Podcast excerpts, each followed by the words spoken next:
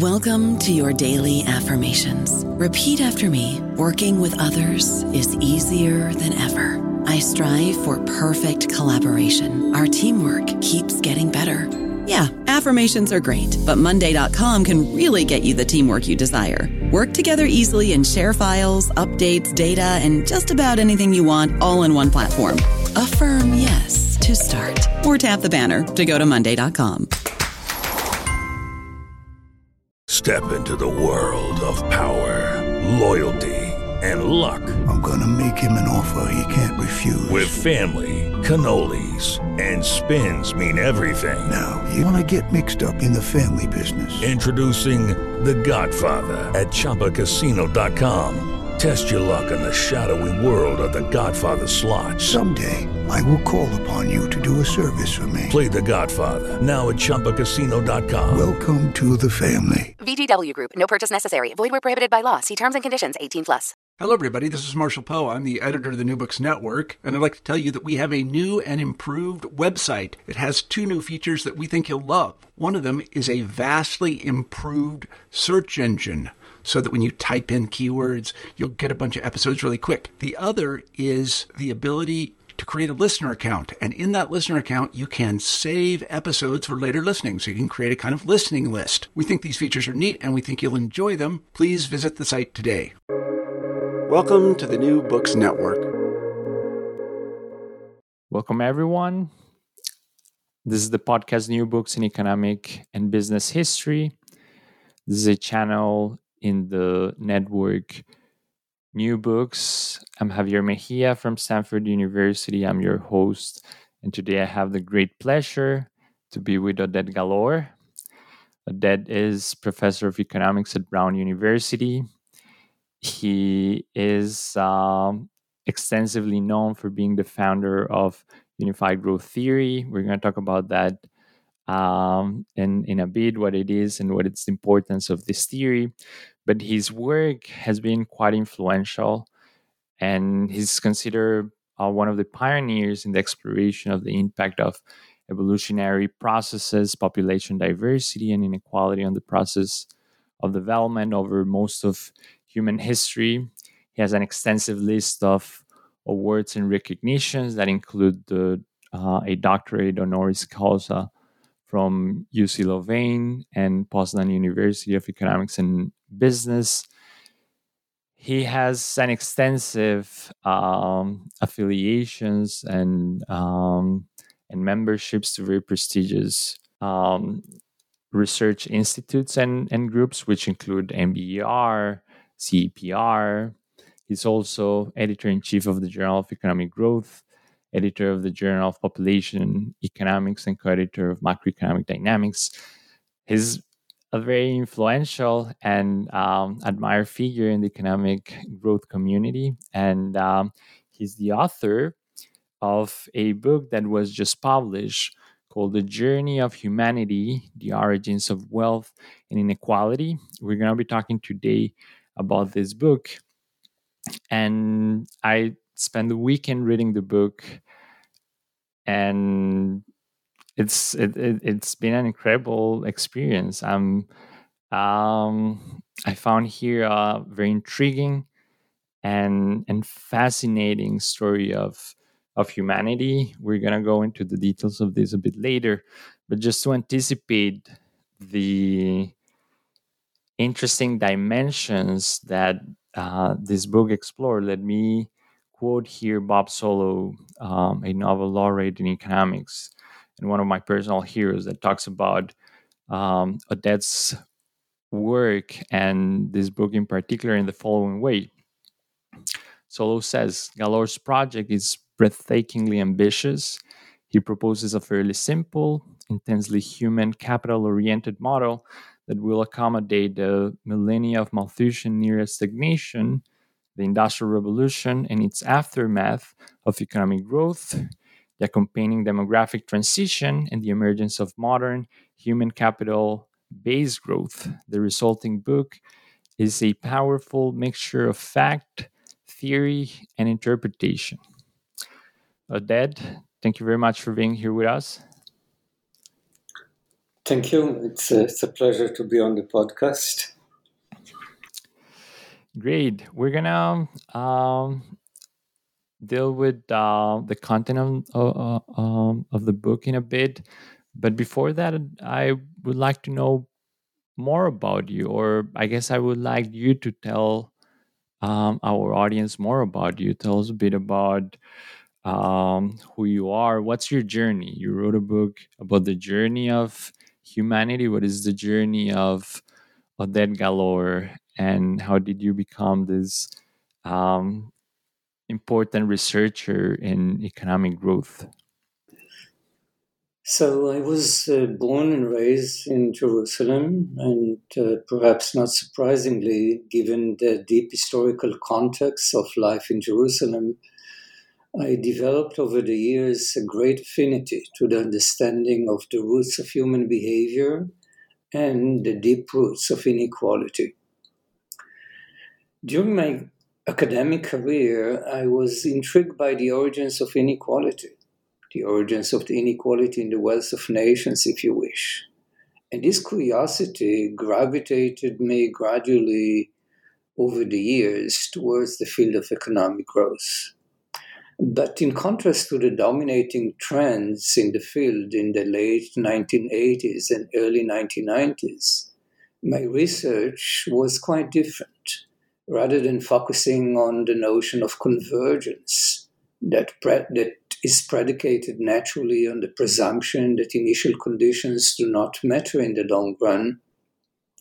My research focused on the understanding of the roots of inequality across nations and the role of initial conditions in the determination of the fate of nations. So, more broadly, my quest for understanding of uh, the vast inequality in the wealth of nations led me ultimately to the creation of unified growth theory. And the development of this theory was fueled primarily by the conviction that a comprehensive understanding of global inequality would not be feasible in the absence of a theory that would reflect the principal driving forces behind the entire process of development and at the same time would capture the central role of historical forces and prehistorical forces in bringing about the current disparities in living standards. Now, along my intellectual journey, I developed a great passion to the mathematical fields of dynamical system and bifurcation theory, that naturally underline the importance of initial conditions in the determination of the long run position of complex system. And these tools ultimately provided me with the critical elements in the development of unified growth theory.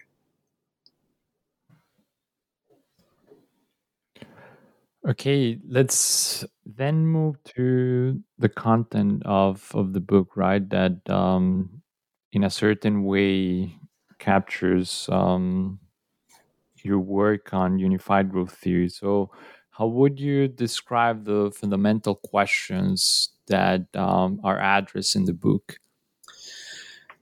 Right. So, the book entitled The Journey of Humanity Roots of Wealth and Inequality explore the evolution of humanity, of human societies, since the emergence of anatomically modern human in Africa 300,000 years ago to the present. And it focuses on two fundamental mysteries that surrounds this journey. What I defined as the mystery of growth, namely what are the roots of the dramatic transformation in living standards in the past centuries after hundreds of thousands of years of stagnation, and the mystery of inequality, namely, what is the origin of this vast inequality in the wealth of nations?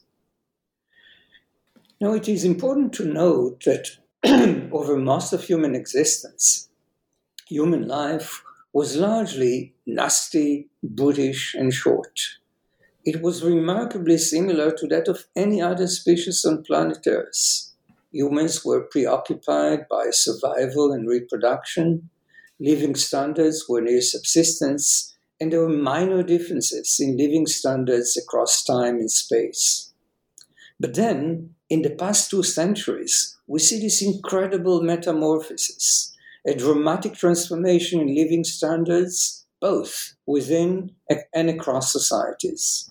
Income per capita in the world as a whole has increased by a factor of 14. Life expectancy has more than doubled, and a great divergence in income per capita occurred across countries and regions of the world. Now, the conventional wisdom in some circles has been that living standards has increased gradually in the course of human history. But in fact, what we actually observe is something that is fundamentally different. Technological progress accelerated gradually in the course of human history, but nevertheless, it had a negligible impact on living standards over most of human history. In fact, the recent rise in living standards reflects a phase transition, namely an abrupt transformation once a certain tipping point has been reached.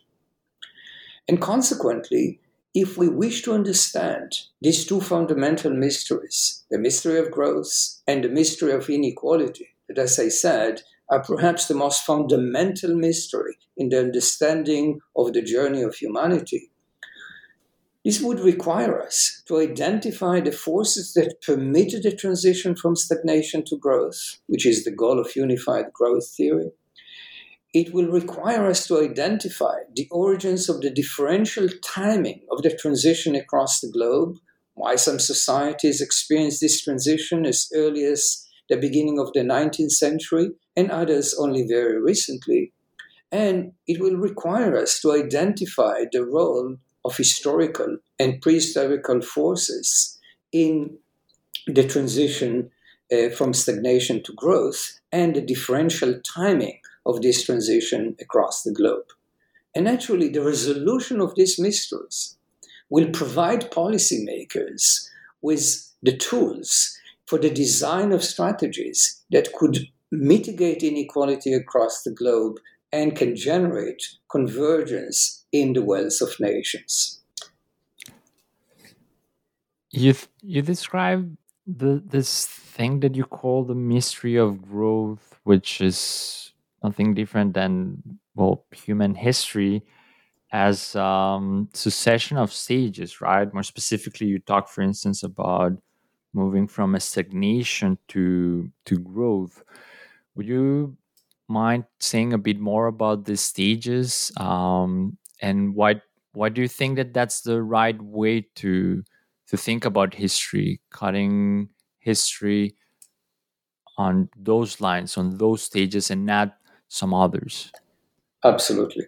So naturally given the two these two fundamental mysteries and given the fact that it appears that much of the inequality that we see across the globe today was originated in events that occurred um, perhaps 200 uh, years ago, and ultimately historical and prehistorical factors that affected this differential timing of transition in the past two centuries, we really need to have a better understanding of the process of development in its entirety. We need to have a better understanding how forces that operated during the Malthusian epoch generated the ultimate takeoff from stagnation to growth and generated this differential timing of transition and consequently the inequality that we see across the globe.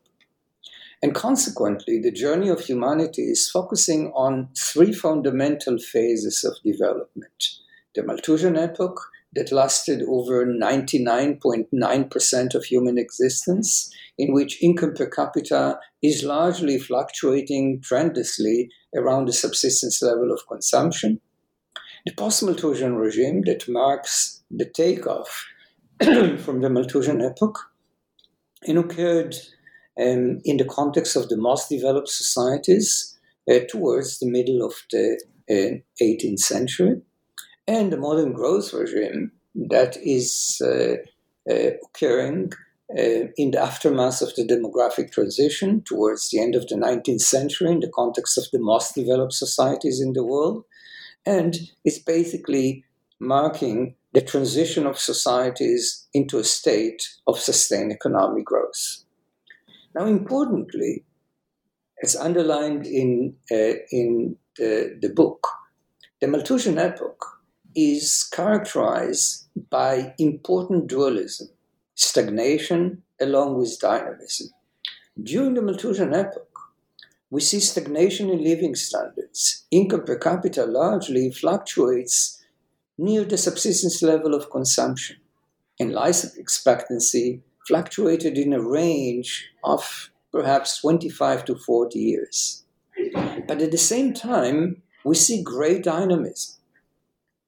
Technology is evolving, population is evolving, and humans are adapting to their uh, technological environment.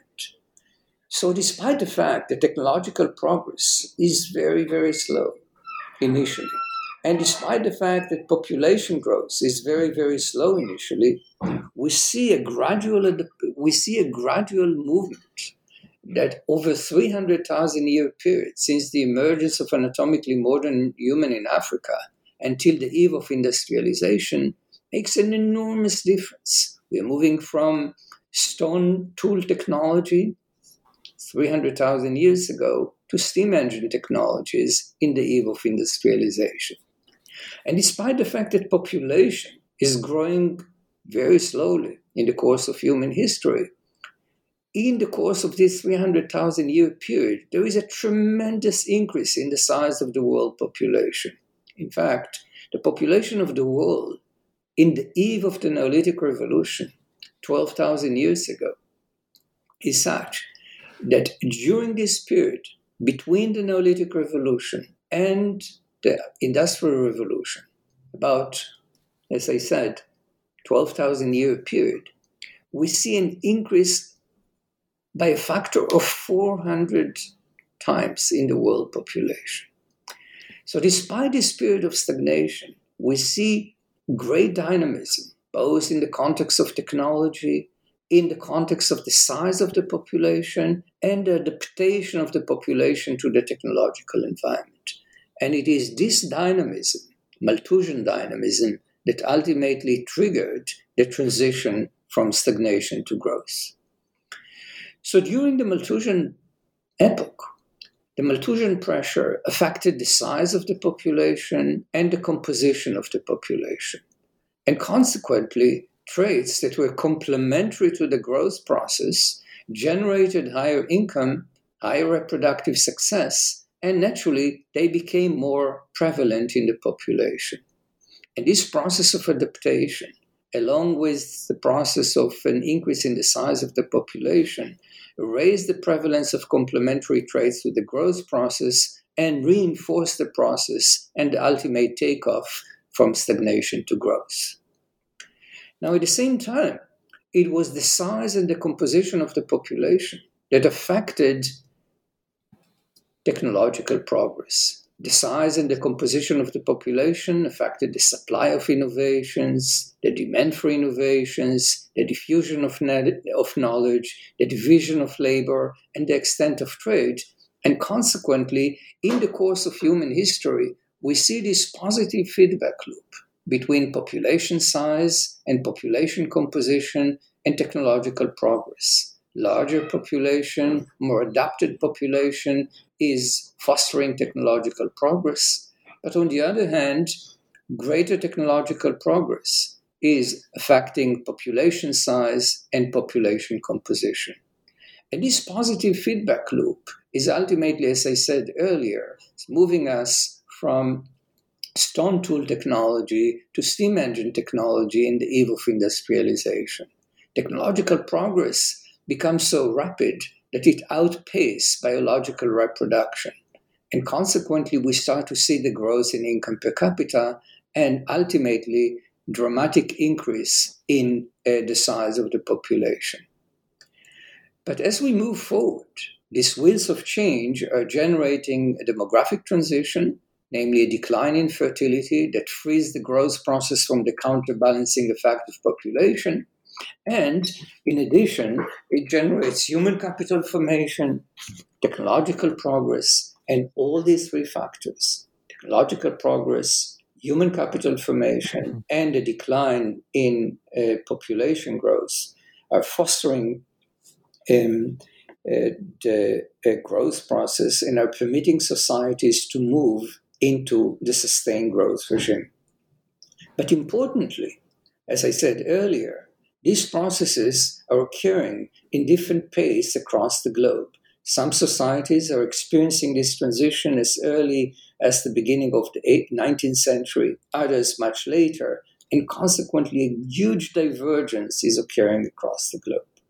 So, the first part of the book is taking us from, uh, from Africa 300,000 years ago and brings us into the modern growth regime. And the second part of the book is, in fact, taking the, uh, the opposite steps, looking at inequality across the globe today and gradually peeling different layers of influence that, uh, that uh, are critical for the understanding of comparative economic development across the globe. And we will be able to talk about them at greater details, but naturally, this will be colonialism, institutions, culture, geography, and human diversity. Yeah, so just before moving to that part of, of the book and that conversation on, on economic inequality, um, let's get back to, I guess, some of the details of um, why we experience this transition from stagnation to growth. And one of the fundamental variables in, in your analysis population, and more specifically, um, the demographic transition is a fundamental force to to understand the arrival of um, of modern economic growth. Um, my question there would be why did we experience um, such a change in in in fertility and in the evolution of population in so many different societies that were exposed to so many different contexts? And um, and how important that has been in in understanding uh, growth uh, globally Right. So, as I said, in the course of human history, we see this uh, reinforcing interaction between population and technology. The size of the population increases, humans are adapting to their technological environment, this fosters technological progress, and in turn, technological progress fosters an increase in the size of the population and an increase in the adaptation of the population. So, in this process, technological progress accelerates, and ultimately, the technological landscape in which people are operating is changing very rapidly. And consequently, human capital becomes essential in order to permit individuals to cope with this rapidly changing technological environment. Now, naturally, individuals during this time period, as they are today, are facing a budget constraint. They have limited resources. And parents that realize that, in fact, investment in the education of their children will benefit their children uh, down the road are facing by a budget constraint. They cannot afford the same amount of children and at the same time educate them as they would like to. And consequently, the incentives that are created to educate children are forcing parents to economize on the size of the family. Namely, we see a gradual decline in fertility that permits this investment in human capital. And it is this decline in fertility that frees the growth process from the counterbalancing effect of population. Namely, over most of human history, during the Malthusian epoch, technological progress results in an increase in the size of the population and consequently, there is very little impact on income per capita. But during the demographic transition, the decline in fertility is permitting technological progress to be converted into the material well being of the population rather than into the size of the population. And the universal force that is operating across the globe, as I said earlier, is precisely this increase in the pace of technological progress that is requiring education as a tool to navigate this stormy technological environment. This occurs everywhere in any place that is experiencing uh, these uh, rapid changes in the technological environment. So it's occurring initially in Western Europe in the um, in the 1870s and 1880s due to rapid change in the technological environment, and it occurs in less developed societies later on, where their environment is changing more rapidly, and human capital becomes essential to navigate this stormy technological environment. As a result of it, we see this universal trend towards uh, fertility decline that is freeing the growth process from the counterbalancing effect of population and permits the world to sail into the modern growth regime. This is uh, there's something that I I find incredibly interesting in in your answers here, but uh, that's uh, a fundamental part of, of your view of history and, and, and your theory, which is that this is not a history of events, right? So uh, there have there has been um, a bunch of uh, events that have happened, wars, governments, uh, different type of policies, uh, pandemics, and frequently, when people talk about human history, they focus on these events, right? But your your view and your book is different, right? It has a more structural um, description and analysis of uh, of human history. Why do you think that that's the case? Why do you have that perspective, and why do you think that is problematic to think about human history as a series of, of events instead of a sub process um, with uh, profound forces. Yes, so naturally, if we think about human history, as you just suggested, it is rich with countless and fascinating details. You can think about mighty civilizations that rose and fell, we can consider charismatic emperors who led armies to massive conquests and defeats. Uh, we can observe artists who created enchanting cultural treasures.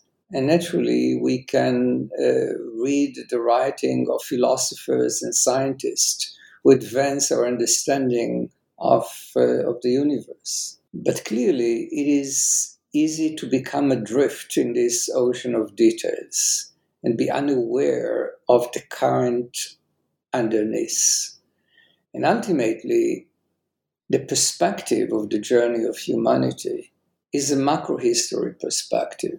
Namely, rather than focus on the, the, the details that, as I said, are fascinating, but at the same time are very destructive, it focuses on these fundamental undercurrents the wheels of change that permits, in fact, the resolution of the mystery of growth and the mystery of inequality.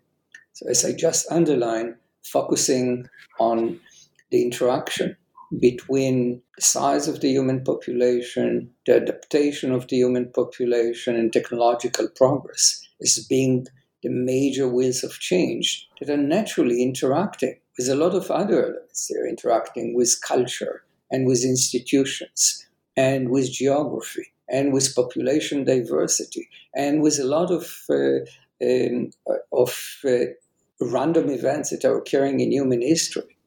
But ultimately, what drives the journey of humanity are these fundamental currents, these fundamental ways of change.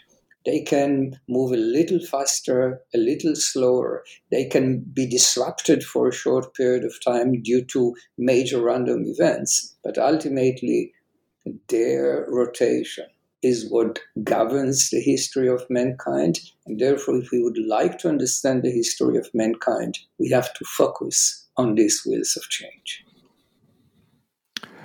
Let's talk about economic inequality now. So, um, you describe this universal process and this journey that humanity has gone through but um, some societies seem to have moved through that journey faster or maybe more um, efficiently than others. And what we have today in our modern world is, um, I guess, an environment where you have quite a lot of inequality. We have very prosperous societies and some others that are not.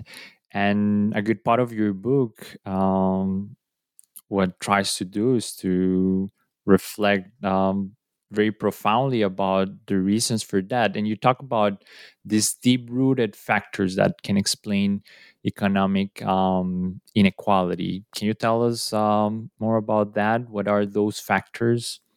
Yeah, absolutely. So when we think about inequality as we observe it today, we can try initially to explain it based on differences in physical capital accumulation, human capital accumulation, and technological levels.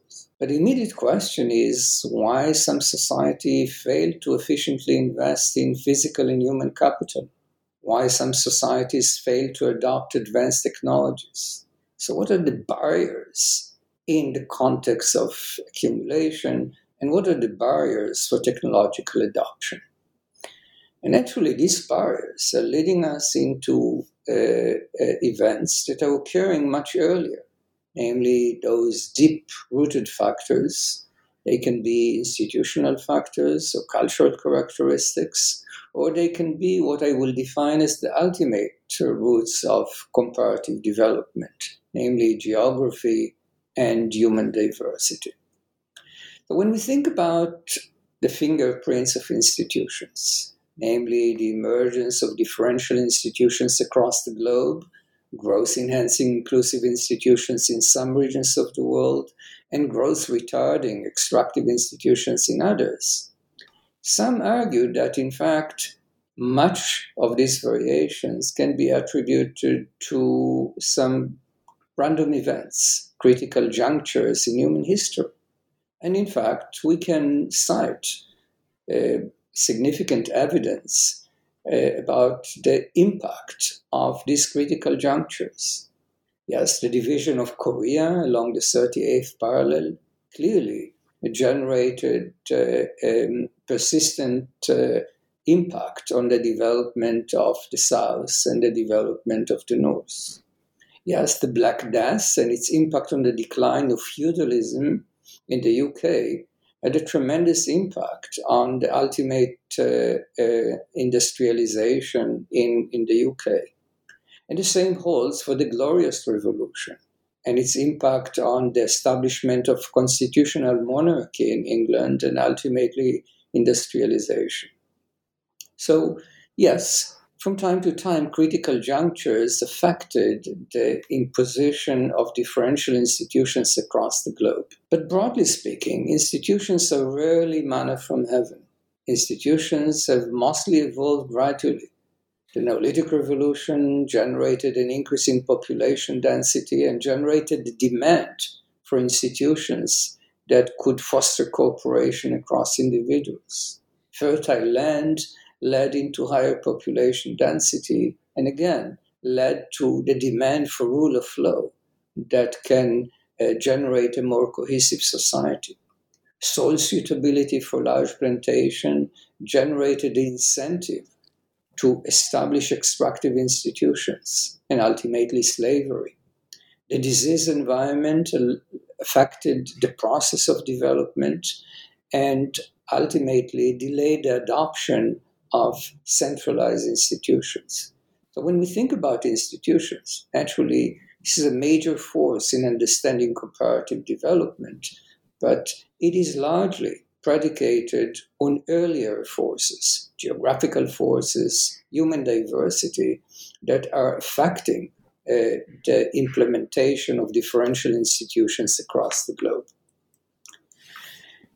We think about slightly deeper factor or cultural factors, again, we can think about the emergence of differential cultural traits across regions. In the context of the divide between southern and northern Italy, some argued that uh, growth enhancing uh, cultural traits, such as social capital, that emerge in the north, and growth retarding cultural traits, such as family ties, are behind the divide that we see at the moment. But again, cultural traits are also not manna from heaven. There are some random events that naturally brought about uh, some, some sort of, if you wish, cultural mutations that persisted over time. But largely speaking, culture evolved in the context of an adaptation to uh, the environment, an increase in the return to human capital, increase the predisposition of individuals towards education and child quality, higher return to uh, agricultural investment led to the emergence of future-oriented mindset. Climatic volatility led into the emergence of uh, loss neutrality and entrepreneurial spirit and plow suitability led to the emergence of gender biases in society. So, again, when we think about the cultural factor, it is a very important factor, factor that interacts with the wheels of change, but nevertheless, a factor that predominantly has uh, roots that are somewhat deeper. So, this leads us into the shadow of geography, namely geographical characteristics such as soil quality, the disease environment, geographical isolation, that had a direct impact on labor productivity and human capital formation, but at the same time had an indirect impact through the evolution of cultural and institutional characteristics. And when we refer to the shadow of geography, and particularly to the long shadow of geography, this can take us nearly 12,000 years back into the onset of the Neolithic Revolution. And as suggested by Jared Diamond in his influential theory, the onset of the Neolithic Revolution was associated with a persistent effect of technological head start, namely this transition from hunter gatherer tribes to agricultural communities led to the emergence of a non food producing class that was associated with knowledge creator, creation in the form of science, technology, and written languages, and ultimately led into technological head start. And this technological head start lasted over a, a, prolonged period of time. Diamond suggested that perhaps it lasted till the present. In fact, the evidence suggests that this is in fact inaccurate. But we can see the, the origins of the variation in economic prosperity till about the year 1500 and its mapping to the variations in the timing of the Neolithic Revolution. So, when we think about present day inequality, as I said, unfortunately, the Diamond hypothesis will not enable us to understand much of these variations. In fact, as I said, it is quite mute in understanding the current variations because the Neolithic Revolution was associated, on the one hand, with uh, technological head start, but on the other hand, with comparative advantage in agriculture that backfired in the modern days. And this, in fact, causes us to search even deeper, to deeper roots of comparative development, namely events that occurred not 12,000 years ago, but events that occurred as early as 60 to 90,000 years ago. And this is the migration of Homo sapiens into Africa and its impact on population diversity. And as I show in the book and earlier in my research, population diversity had a critical impact on comparative economic development. And it persisted over time due to the fact that population diversity has conflicting effects on economic prosperity. On the one hand, it fosters innovation due to the cross pollination of ideas, but on the other hand, it generates incohesiveness in the society that is naturally detrimental for productivity. And consequently, based on these migratory patterns that occurred across the globe in the past, we see this incredible impact of events that occurred, as I said, as early as 60 to 90,000 years ago on economic development. So, as I argued, in the context of uh, the, the different forces that I just underlined, it appears that deep-rooted factors accounts for a significant part of the variations in income per capita across the globe. Nearly 90% of the variations in income per capita across the globe can be traced to, uh, to these deep-rooted factors. They can be political institutions that explain perhaps 3 to 9% of the variations. It can be cultural factors that explains uh, perhaps uh, 20% of the variations. They can be traced into geographical factors that can explain 20 to 40% of the variations. And they can be traced to human diversity and out of Africa migration that can explain 17 to 25% of these variations. And this basically, these are the roots of comparative development as explored across the globe. I don't know about you, but I'm very busy and I don't have a lot of time to cook. That's why I subscribe to Factor. Eating better is easy with Factor's delicious, ready to eat meals. Every fresh, never frozen meal is chef crafted, dietitian approved, and ready to go in just two minutes. You'll have over 35 different options to choose from every week, including Calorie Smart, Protein Plus, and Keto. These are two minute meals. Factor meals are ready to eat and heat, so there's no prepping, cooking, or cleanup needed. They're flexible for your schedule. Get as much or as little as you need by choosing your meals every week. Factor is the perfect solution if you're looking for fast, premium options with no cooking required. Sign up and save. We've done the math, and this is important. Factor is less expensive than takeout, and every meal is dietitian approved to be nutritious and delicious. Head to factormeals.com slash NBN50 and use code NBN50 to get 50% off. That's code NBN50 at factormeals.com slash NBN50 to get 50% off. This is fascinating. Um, I mean, even the orders of magnitudes that you describe are um, are quite shocking, right? Um, it's it's a theory, a very ambitious theory that tries to explain how the world looks nowadays and finds the reasons of that back in history. Um, and to that, some people could argue that um, this is probably a very deterministic view of human history, right? That um, that the explanation of uh, how our our societies look depend on things that happened in the past, and some of the things that you describe happen in the very very distant past. So what would be your reaction to someone that would tell you that that uh, that does not leave much agency to to human action? First do you think that that's a fair type of of, of critique? And and what uh, in general would be your position to to to that?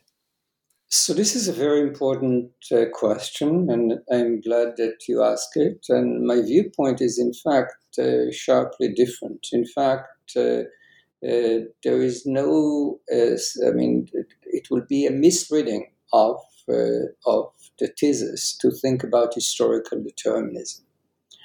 in fact, the insights from the journey of humanity as such that they permit us to have a better understanding of the past so as to design the proper policy that will assure prosperity in the future.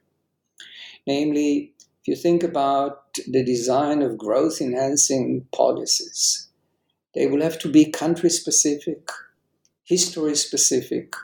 They will be, have to be policies that are basically respective of the individual history of each particular society. So let me give you a few examples.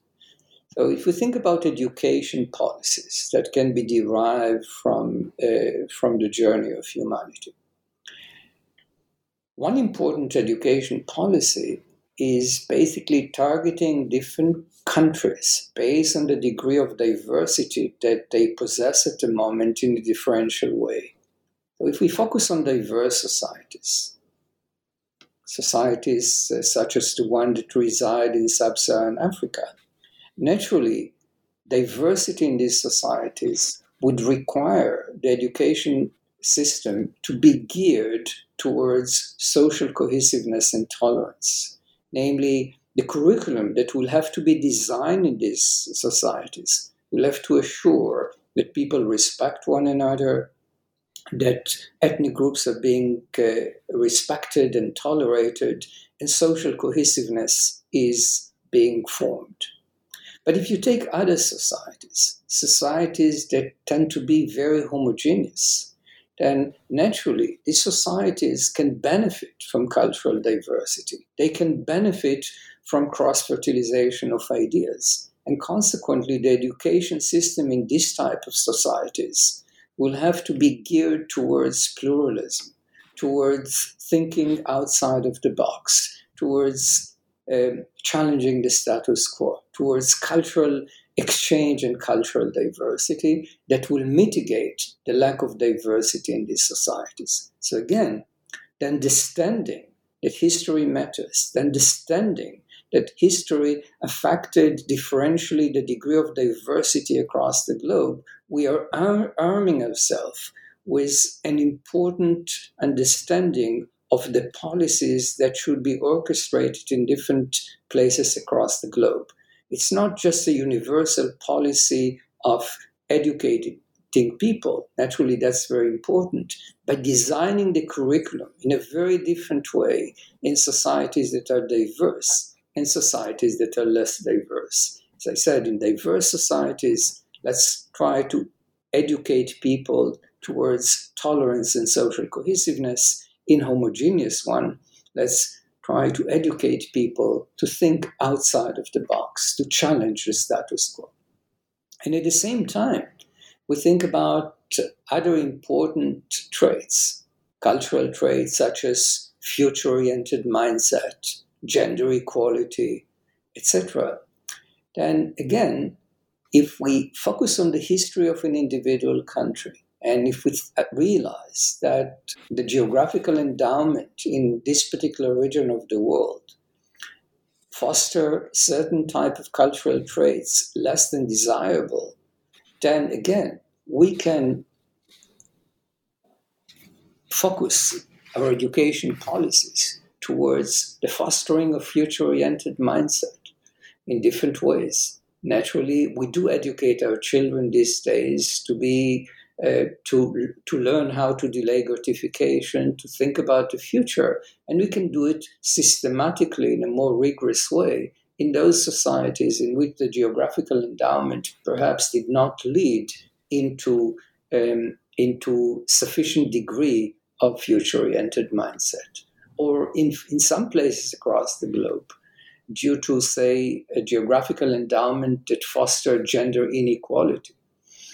Um, it, um, we see the prevalence of gender bias and consequently underdevelopment. Again, the education system in this type of societies will have to focus on uh, how to um, foster gender equality so as to, again, increase labor force participation of women, foster the decline in fertility, and promote economic growth. So, as I said, despite the fact that the journey of humanity suggests to us that the wheels of change are very important for the understanding of the process of development, by exploring them, we are arming ourselves with a better understanding of the process of development as a whole, and consequently, we are providing policymakers with the tools that can foster inequality across the globe.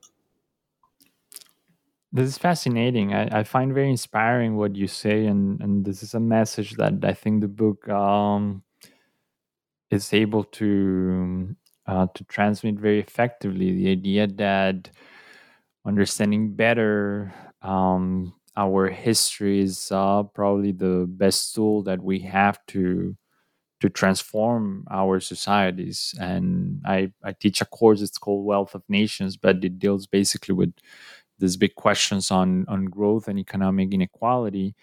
And and the spirit of the course goes pretty much in in that same direction right? It's quite context oriented and and we try to um, provide a, an extensive exploration of global history so students understand how we ended up in the world that we live today and and how we can transform it. So i think that your book and i'm very happy actually that the, the book uh, came out because it's a great tool for um, for that type of course. I'm going to. I already have um, the idea of including a couple of um, of your chapters in in my syllabus, but um, but it's a very profound type of uh, contribution to to policy discussions, right? How can we structurally think about um, changing uh, policies,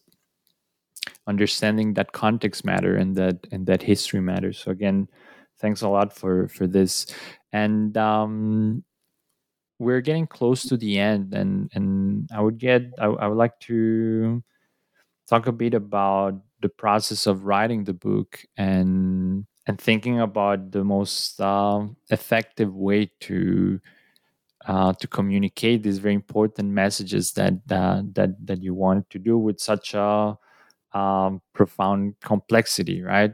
And and one of the things that uh, grabbed my attention of your book is that it has this uh, rather unique structure, right? The book has two parts. The first one goes from Genesis, that's the the the title of the first chapter, to basically nowadays, while the second part, part two, goes basically the other way around. It uh, ends, and that's the last chapter of, of the book, um, with the out of Africa hypothesis, right? So you start from exploring modern economic inequalities and you go page by page and you take the reader in, in this journey back to history to understand um, the forces behind that. So I would like to know a bit um, about that um, that decision of structuring uh, the narrative in, in in those lines. Why did you do that? What what did you have in mind when when deciding to tell the story in that way? So indeed, the, the, the two parts of the book are very distinct in terms of the time, time orientation. The first part of the book is uh, starting with the emergence of anatomically modern human in Africa 300,000 years ago and march to the present. And the second part of the book is starting with the existing inequality across the globe today and then gradually peel different layers of influence so as to uncover the roots of this inequality. Now, in fact, I mean, the, the book is structured uh, to a large extent around my intellectual journey. So, as I said at the outset, I was fascinated by, uh, by the mathematics of dynamical systems, and I was fascinated by the understanding of how initial conditions could govern the process of uh, uh, the process of change over the entire course of human history. And consequently, the first part of the book is in fact following the roots of unified growth theory, namely, let's start with an initial condition, a few thousand people somewhere in Africa 300,000 years ago, and let's see how, in fact, humanity will evolve from this initial condition where, in fact, all variables will be endogenous. Technological progress population size, population composition, and the growth process itself. And this basically took us from Africa and brought us to the present. And this was, as I said, an attempt to understand how do we understand the mystery of growth? How do we understand the phase transition from an epoch of stagnation into a state of sustained economic growth? But then in the second part of the book, part of my intellectual journey and part of the intellectual journey of many others that were uh, um, uh, concerned with the issue of inequality across the globe today was basically the present day inequality. We all observe the inequality as we see it today. And we realize that there are some proximate causes of this inequality, as I said earlier physical capital accumulation, human capital accumulation, technological progress, soon enough you realize that this is very superficial.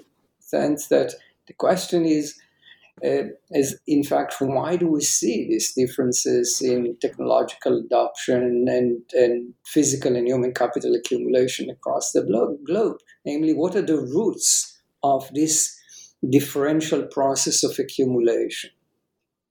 And my intellectual journey, in fact, took me into uh, another uh, uh subject of inquiry that is not part of this book, which is basically the understanding of how inequality can affect the growth process. So in the, uh, in my paper with Zeira, uh, that is uh, in 1993, we basically try to understand how inequality can affect the process of accumulation. As, as I said, as a force that can explain barriers in the, in the process of accumulation. But naturally, inequality itself is endogenous, and other forces that people proposed at the time were endogenous, and this gradually took me back further and further in, in the course of my exploration into events that occurred in, uh, in the distant past. I mean, how geography affects cultural traits, how geography affects institutional traits, how ultimately human diversity was formed and how it interacts with cultural traits and human traits in understanding the comparative development across the globe. So the structure of the book, to a large extent, is basically part of my intellectual journey and part of the way that I would like others to think about uh, uh about the journey of humanity. I would like people to think about the journey of humanity in the context of the exodus from Africa uh, and the emergence of anatomically modern human in Africa 300,000 years ago initially.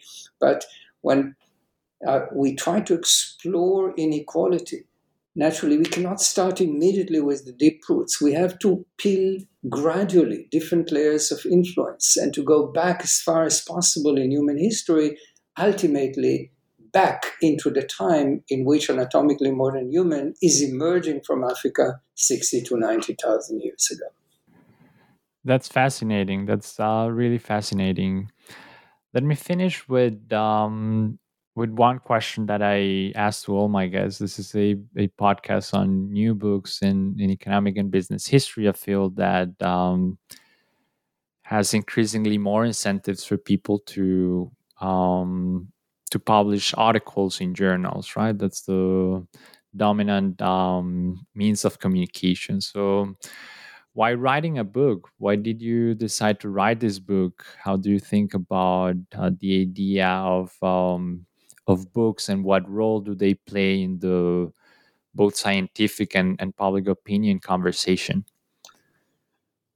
Right. So this book is is very different than most books that are written in economics, in the sense that, uh, as you can see, it is uh, it is really designed for a very broad audience. It is designed for top researchers in the field that I think will be inspired and enlightened by by the uh, the content of the book. But at the same time, it is designed for individuals that have no background whatsoever in the field of economics that would simply like to understand the journey of humanity as a whole. So, broadly speaking, when we think about uh, researchers that are focusing on writing research articles as opposed to books, that's certainly, I mean, in order to write a book, I mean, you need to have the proper perspective that is accumulated over time. And in fact, in 2011, to, to already 11 years ago, I published uh, uh, um, uh, the, the book Unified Growth Theory, in which I tried basically to share my knowledge with uh, with uh, people that are operating in the discipline. It was not designed to people outside of the discipline. It was relatively uh, uh technical and it was uh, mathematically sophisticated, and it was basically sharing the insights that I gain over time and sort of unify it for people and make make the, the theories and the insights more accessible. But now this is really a huge transformation in the sense that uh, Unified Growth Theory is a book is, is present. But what you see here is a book that is really geared, as I said, to a very broad audience. It's very accessible. and if uh, you quoted some of the, the, the comments made by uh, by others, then you can certainly see it uh, in the back uh, of the book. I mean, it is quite apparent that the narrative is uh, is is intriguing and uh, the, the the book is captivating in the sense that it is written in a way so as to capture the attention of, of broad audience. And I think this is very important because, again, if we view our research as a tool uh, uh, through which uh, humanity as a whole can have an impact uh, on its trajectory, and uh, as a tool that can mitigate inequality across the, the, the globe and alleviate poverty across the globe, then making the material accessible is very important. And I think I made it accessible, but at the same time, as I said, I think it would be fascinating for uh, any researcher in the field. I think that uh, uh, there are a lot of elements in, in the book that, that will be new to top researchers in the field. But at the same time, the entire agenda will be new to people that are external to the field. And uh, hopefully, by diffusing these ideas to such a broad audience, we can have an impact on, on the future journey of humanity. Thank you very much. That um, this was a very interesting conversation. Thanks for taking the time to chat with us. But uh, more than anything, thank you for writing this book. I I think that, as you said, this book um, is going to be very helpful for many experts on the field. But uh, for a very large audience, this book is going to change the way they think about about history, and and that's not a minor thing. It's also profoundly entertaining. Let me let me tell you. Um, so I had a great time reading it. I'm sure that my students will as well. That's actually something that I pay a lot of attention um, when assigning reading. So um, I'm sure this book is going to be um, extensively read, and I encourage all our readers to to to look for it. It is already available to order it online. You can find the links for doing that on on the website uh, that um, accompanies this audio. But uh, it will be also pretty soon in all the bookstores. So take take a look at that. Let me finish with um, what I think is a very um, accurate um, description of the contribution of this book, and this is one of the praises that um, comes along the um, the book, and it, it's it's it says the following: Very rarely does a book come along that truly transform the way we understand humanity. Books like Jared Diamond's Guns, Germs and Steel, Yuval Noah Harari's Sapiens, and Thomas Piketty Capital. Oded Galor's remarkable The Journey of Humanity looks to set to join the ranks of these books. I totally agree with this, and um, I'm really happy to uh, have had the chance to read already the book and and have the opportunity to talk um, uh, about it with you. So thanks again, Oded. Um, I hope to see you soon. Thank you very much. It was a great pleasure.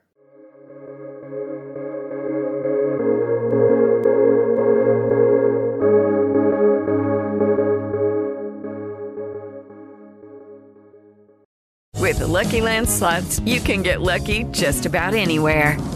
This is your captain speaking. Uh, we've got clear runway and the weather's fine, but we're just going to circle up here a while and uh, get lucky. No, no, nothing like that. It's just these cash prizes add up quick. So I suggest you sit back, keep your tray table upright, and start getting lucky. Play for free at LuckyLandSlots.com. Are you feeling lucky? No purchase necessary. Void where prohibited by law. 18 plus terms and conditions apply. See website for details.